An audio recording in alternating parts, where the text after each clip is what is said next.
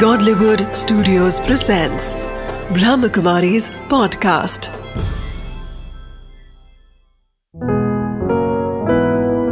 चले आध्यात्म की ओर बीके उषा दीदी के साथ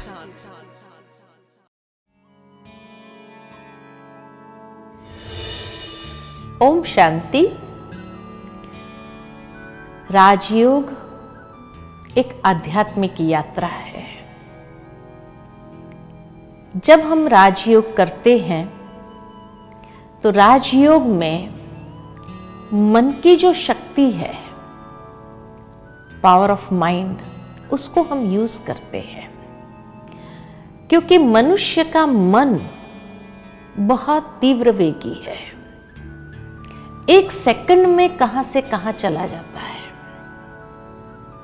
आप सोचो कि अगर ये कहा जाए कि आपका कोई मित्र लंदन, अमेरिका, ऑस्ट्रेलिया में बैठा है और उसको याद करना हो तो कितना टाइम लगता है? Within a fraction of a second मन लंदन, अमेरिका, ऑस्ट्रेलिया पहुँच जाता है। ये नहीं कहते हैं कि इतना दूर है, इतने किलोमीटर है मैं कैसे उस व्यक्ति को याद करूँ? नहीं, सहज मन चला जाता है। ठीक इसी तरह, अगर ये कहा जाए कि बचपन की कोई घटना आप याद करके सुनाइए तो मन 20 साल पीछे चला जाएगा, या 25-30 साल पीछे भी चला जाएगा बचपन में। और वो सारी घटना को अब वर्णन करके सुनाते हैं। ऐसा हुआ था, ये कहा था, उसने ऐसा किया था, सारी बातें इतना स्पष्ट स्मृति में आ जाती है। ये नहीं कहते हैं 25-30 साल हो गया, कैसे मैं उस घटना को याद करूँ? या कोई भविष्य का प्लानिंग करना है, आज से पाँच साल के बाद तक का, वो सारा प्लानिंग भी मन कर लेता है। मन के लिए कोई बंधन या बैरियर नहीं है। समय या स्थान, कभी भी मन के लिए बंधन या रुकावट नहीं बन सकता है। इतना तीव्र वेगी मन है। तो ये जो मन की पोटेंशियल है, ये जो मन की शक्ति है, उसी को ही हम राजयोग में यूज़ करते हैं ईश्वर को याद करने में। और इसीलिए कहा कि ये एक आध्यात्मिक यात्रा है। मन की यात्रा है कि जब मन को हम ईश्वर के सानिध्य में ले जाकर के एकाग्र करते हैं। परंतु इस आध्यात्मिक यात्रा के तीन कदम है। प्रथम कदम है जिसको हम कहते हैं इट्स अ जर्नी इनवर्ड्स भीतर की यात्रा है। उसके बाद दूसरा कदम है जिसको हम कहते इट्स अ जर्नी अपवर्ड्स जब मन को उस परमात्मा के सानिध्य में ले जाते हैं। और तीसरा कदम इस यात्रा का है इट्स अ जर्नी आउटवर्ड्स प्रथम कदम जो कहा कि इट्स अ जर्नी इनवर्ड्स भीतर की यात्रा है तो भीतर माना आत्म स्वरूप में स्थित करना। आत्म स्वरूप जब हम कहते हैं तो भाव ये है कि जो आत्मा की वास्तविकता है, उस वास्तविकता में हम अपने कॉन्शियसनेस को ले जाकर के स्टेबलाइज करते हैं, स्थित करते हैं। जैसे कि मान लो कि एक व्यक्ति डॉक्टर है, जब घर में है छुट्टी के दिन पर है तो उस समय वह अपने आप को डॉक्टर नहीं समझता है। उस समय वह अपने आप को घर का सदस्य समझता है। और घर का सदस्य समझने से वह घर के कारोबार में हाथ भी बटाएगा, बच्चों के साथ भी टाइम स्पेंड करेगा। या अगर उसको गार्डनिंग का शौक है तो गार्डनिंग करेगा, बगीचे में पानी डालेगा। क्यों? क्योंकि उसने उस वक्त अपने आप को डॉक्टर नहीं समझा है। लेकिन जैसे ही मंडे मॉर्निंग होता है और उसको हॉस्पिटल जाना है कि कोई रटता नहीं है कि मैं डॉक्टर हूँ, मैं डॉक्टर हूँ, मैं डॉक्टर हूँ, लेकिन जैसे ही ये स्मृति जागृत होती है, तैयार होते होते मैं डॉक्टर हूँ कि कौन याद आता है उसको? हॉस्पिटल याद आएगा पेशेंट्स याद आएगा ऑपरेशन याद आएगा, किस पेशेंट को क्या ट्रीटमेंट देनी है, किस पेशेंट को डिस्चार्ज करना है, ये सारी प्लानिंग उसकी शुरू हो जाती है। हॉस्पिटल जैसे ही पहुँचता है और उसकी चाल बदल जाती है ऑफिशियल हो जाता है, कोई गुड मॉर्निंग करता है तो गुड मॉर्निंग कहते हुए आगे बढ़ता है। ये नहीं कि व्यर्थ की बातें करने के लिए खड़ा हो जाता क्योंकि उस समय उसने अपने आप को डॉक्टर समझा है। पेशेंट के पास जाता है राउंड लेने पर, जिसका अगले ही दिन शाम को ऑपरेशन हुआ है। नेचुरल है, उसको थोड़ी रात में तकलीफ़ हुई होगी, नींद का प्रॉब्लम हुआ होगा, क्योंकि कटा हुआ है तो उसका इफ़ेक्ट ज़रूर होगा। वो जा कर के बहुत लाइटली होकर के उस पेशेंट से बात करता है। पेशेंट के कंप्लेन सारी सुनता है कि डॉक्टर साहब रात भर तकलीफ़ हुई, नींद नहीं आई, गैस हो रही थी, ये हो रहा था, वो हो रहा था। डॉक्टर साहब उस समय उसको साइकोलॉजिकल ट्रीटमेंट दे देते हैं।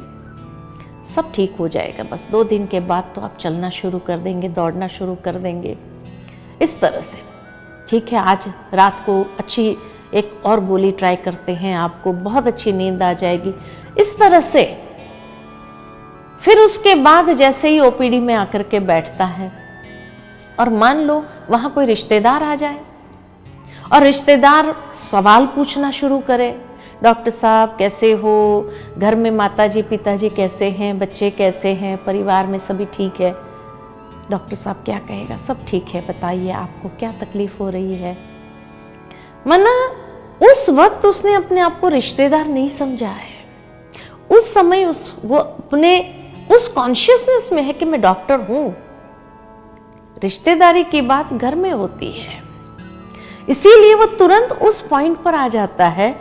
बताइए आपको क्या प्रॉब्लम हो रही है? क्या तकलीफ़ हो रही है? तो उसके बारे में बात करना शुरू करते हैं। मान लो कि उसी वक्त उसके घर से फ़ोन आ जाए और माँ ने कहा कि बेटे, शाम को तुम जब घर लौटो तो फलानी चीज़ बाज़ार से ले आनी है। हाँ करके फ़ोन रखेगा, लेकिन जब शाम को घर जाएगा तो भूल जाएगा।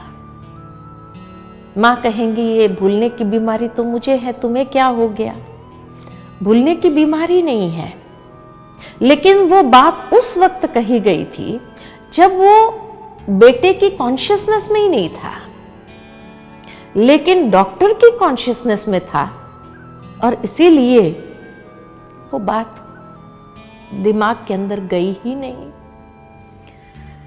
ठीक इसी तरह अगर देखा जाए, एक व्यक्ति अपने आप को टीचर समझता है तो उसको कौन याद आता है? स्टूडेंट्स याद आते हैं। ये क्लास को ये पढ़ाना है, ये क्लास का होमवर्क चेक करना है, ये क्लास कोई एक्टिविटी करानी है, ये क्लास की यूनिट टेस्ट लेनी सारा प्लानिंग शुरू हो जाता है। और फिर जैसे ही वो स्कूल पहुँचता है, उसी अनुसार उसके क्योंकि उसने अपने आप को टीचर समझा। उस वक्त उसको अपने बच्चे याद नहीं आते हैं। ठीक इसी तरह, मान लो एक व्यक्ति अपने आप को पति समझता है तो पत्नी की याद स्वाभाविक है। पिता समझता है तो बच्चों की याद स्वाभाविक है। खुद को बच्चा समझता है तो माता पिता की याद स्वाभाविक है। खुद को भाई समझता है तो भाई बहन की याद स्वाभाविक है। ठीक इसी तरह जब अपने आप को आत्मा समझता है तो परमात्मा की याद भी सहज स्वाभाविक है। इसीलिए जिस तरह से आपको ट्रेन में जाना है, मुसाफरी करनी है, उस यात्रा पर जाना है तो एक प्लेटफॉर्म ज़रूरी है जहाँ से आप ट्रेन पर चढ़ते हैं। फ़्लाइट में जाते हैं हवाई यात्रा करने लगते हैं तो रनवे ज़रूरी है जहाँ से वो फ़्लाइट उड़ान भरता है। ठीक इसी तरह, मन को भी एक उड़ान भरनी है तो प्लेटफॉर्म कहो, वो रनवे कहो, जहाँ से हम उड़ान भरते हैं तो उसके लिए आत्मस्थिति बहुत ज़रूरी है। खुद को देह समझ करके आप ध्यान करने बैठेंगे तो देहधारियों की याद स्वाभाविक आएगी। खुद को मालिक समझ करके बैठेंगे तो अपनी प्रॉपर्टी याद आएँगे, कारोबार याद आएगा। इसीलिए जब ईश्वर में ध्यान लगाना है तो उस वक्त अपने आप को आत्म समझना बहुत ज़रूरी है। और वो आत्मा भी कैसी? मैं शुद्ध, निर्मल, पवित्र आत्मा। इस कॉन्शियसनेस में जैसे ही हमने मन को स्टेबलाइज किया तो धीरे धीरे सेकंड कदम जिसको कहा जाता कि मन सहजता से उस उड़ान के लिए तैयार हो जाता है। आत्मा के जो सात गुण हमने प्रथम सत्र में देखे थे, आत्मा के परिचय के समय, वो सातों गुण का स्वरूप बनना, ये प्रथम कदम है।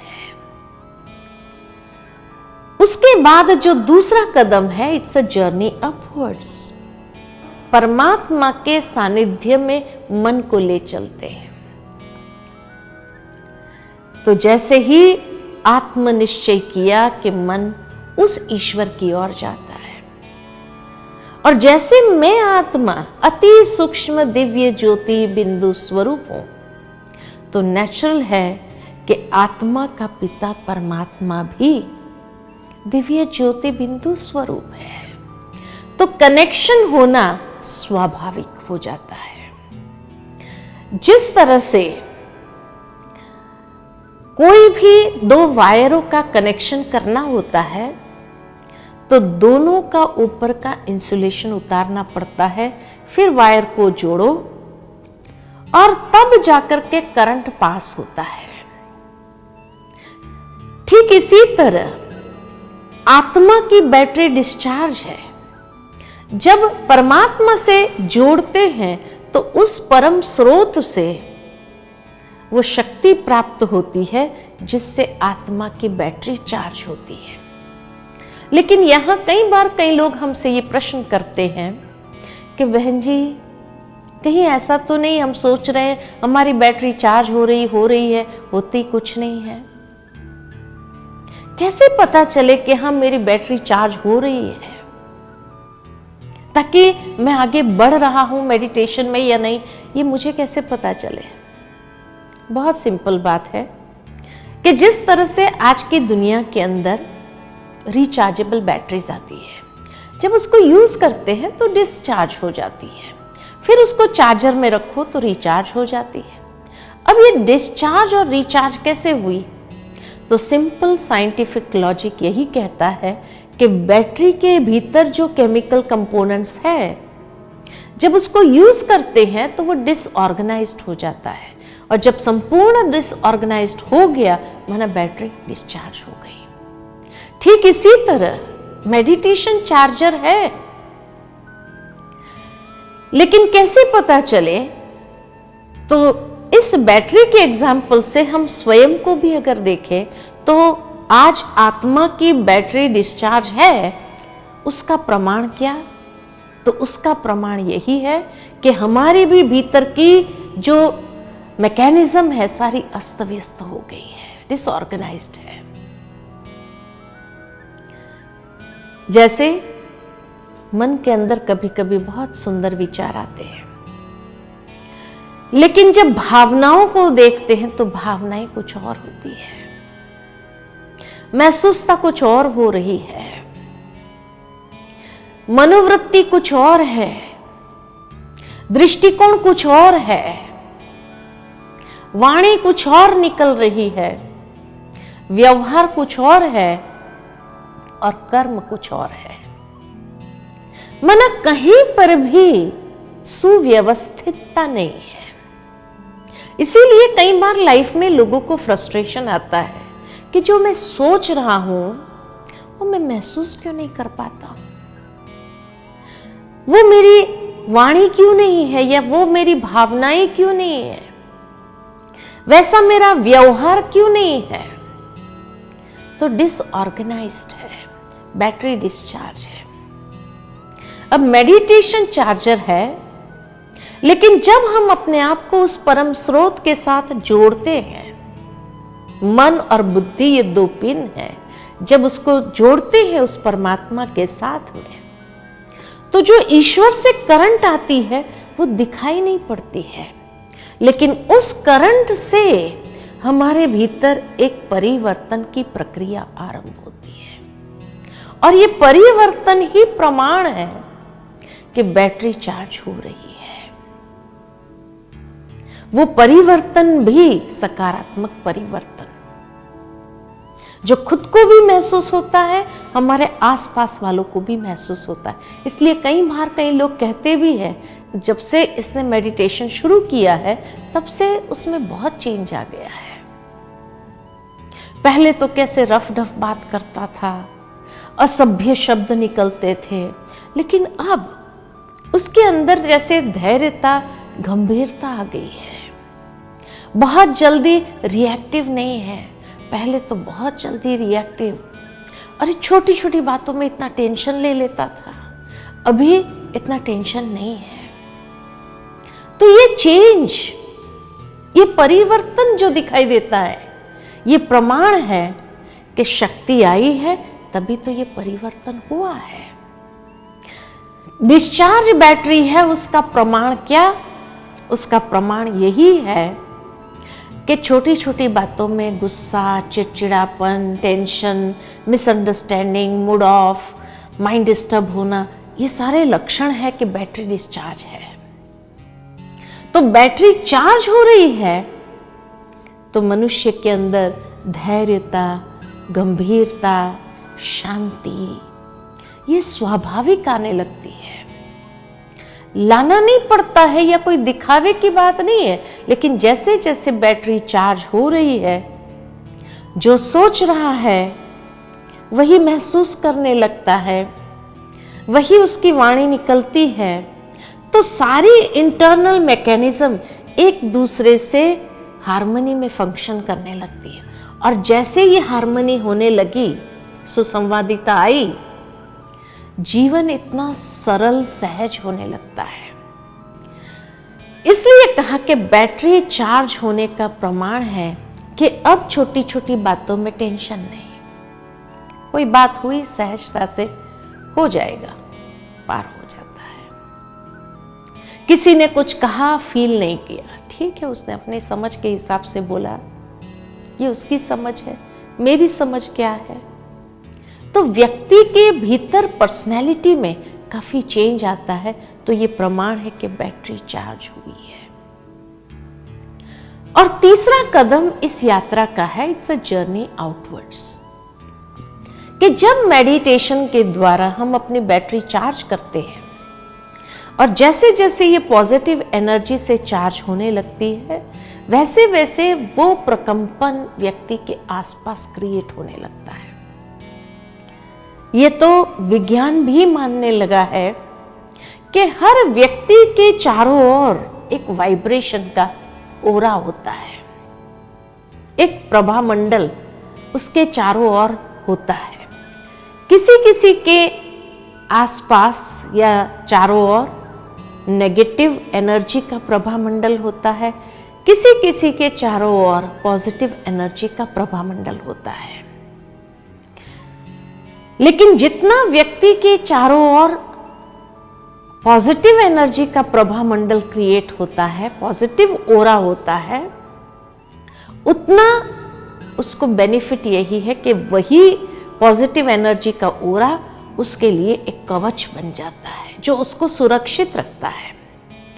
आज के युग में मेडिटेशन की आवश्यकता क्यों है? क्योंकि एक व्यक्ति जब काम पर जाता है तो चारों ओर एक नेगेटिव एनर्जी है। वायुमंडल में नेगेटिव एनर्जी है।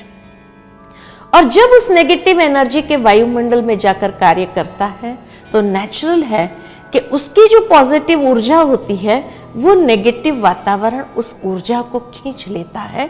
इसीलिए व्यक्ति दिन के अंत में एकदम ड्रेन फील करता है।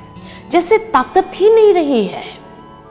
क्योंकि वो नेगेटिव वातावरण ने उसकी पॉजिटिव ऊर्जा को जैसे सक कर लिया, खींच लिया। तो व्यक्ति के अंदर नेगेटिव ऊर्जा समा जाती है। थकावट महसूस होती है ड्रेन फील करता है, वहाँ से जब वापस घर पे आता है और घर पर किसी ने कुछ कह दिया तो एकदम माइंड इरिटेट हो जाता है। क्यों? क्योंकि वहाँ की नेगेटिव ऊर्जा को वो लेकर के आता है। इसलिए घर का वातावरण भी नकारात्मक बनने लगता है। कलह, क्लेश आरंभ होता है, ये सब होता है। तो मेडिटेशन करने से क्या फ़ायदा होता है? मेडिटेशन करने का सबसे बड़ा फ़ायदा यही है कि जब हम सुबह सुबह मेडिटेशन करके अपने बैटरी को चार्ज करते हैं, अपने चारों ओर ये सकारात्मक ऊर्जा का प्रभा मंडल क्रिएट करते हैं, जो हमारे लिए एक बहुत पावरफुल कवच होता है। तो जब व्यक्ति उस नकारात्मक वातावरण में जाता भी है कार्य करने अर्थ तो उसकी वो ऊर्जा के कारण, उसका वो कवच होने के कारण, वो नकारात्मक वातावरण का प्रभाव उसके ऊपर नहीं पड़ता है। वो उसको छेद करके, क्योंकि पॉजिटिव, पावरफुल है, नकारात्मक, पावरफुल नहीं होता है। खोखला होता है। तो इसीलिए वो नकारात्मक उसके भीतर पर्सनालिटी को स्पर्श नहीं करता है। और वो शांति से, प्यार से अपना कार्य करता भी है।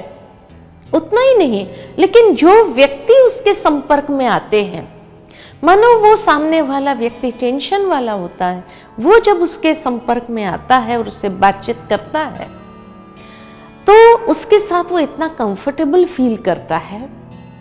कभी उससे भयभीत महसूसता नहीं होती है लेकिन उसके साथ में बैठने में भी, उसके सानिध्य में होने से भी सुकून का अनुभव करता है।